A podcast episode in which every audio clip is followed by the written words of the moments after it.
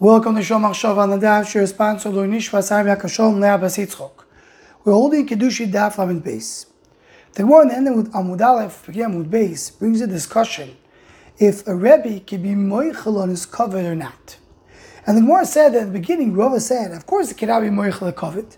The Torah doesn't belong to him. But then the Gemara says in Amud Beis, Hadar Marova would change his mind. In Torah dilei, the Torah belongs to Tamil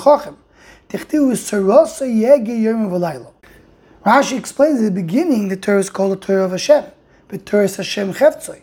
And then, once he learns it, and he learns it well, it's called Torah Wasoi. It becomes a Torah of a Tabichachim. The Vilna Gaon, in his the Tikkunei Zohar, explains, he brings the Gemara that says that someone who learns Torah in front of Amaretz is as if his boyel arusosoi befonov. So he explains the Gaon, the way it works like this. The Torah that was given us from Sinai, it's called an Erusin. The Torah that we have, we're engaged, so to speak, to the Torah, but we're not fully married to it. So it's miyuchad, it's prepared for us, but the marriage is not complete. Once a person learns the Torah and learns it well, then he reaches the full connection to the Torah, and that's called the Nisuim, that's the marriage.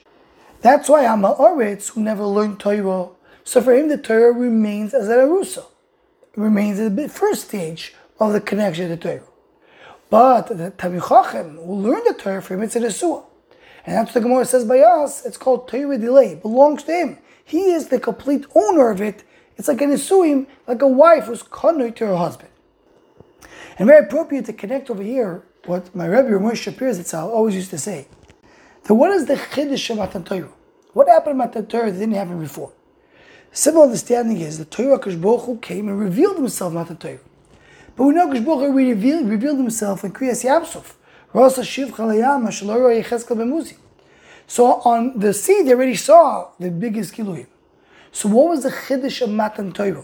Says Rav Moshe, based on Rav Seinu, that the Chiddush of Matan Torah is that Torah came down here to the world.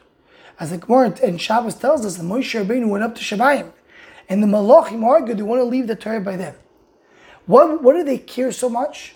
They didn't want the Torah to go down and be controlled by human beings. The Torah will be a Torah of human beings. That's what Moshe Rabbeinu told them. Look at how the Torah appears. It appears talking to human beings. What happened about the Torah is that Baruch took the Torah from the Elyonim from Shemaim and brought it down here to the Haaretz, brought it here to the Tachtonim, in order for human beings to be able to connect the Torah on their level. That is the Nisuin of Torah. The the Mara sin is called Yom Chasunaso. That's the day of the marriage. Here is the potential to fully connect the Torah.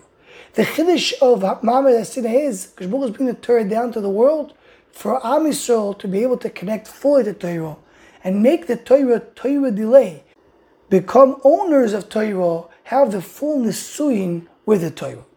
Anyone want to join the Shavach Shava email list to go, please email shavachshava at gmail.com.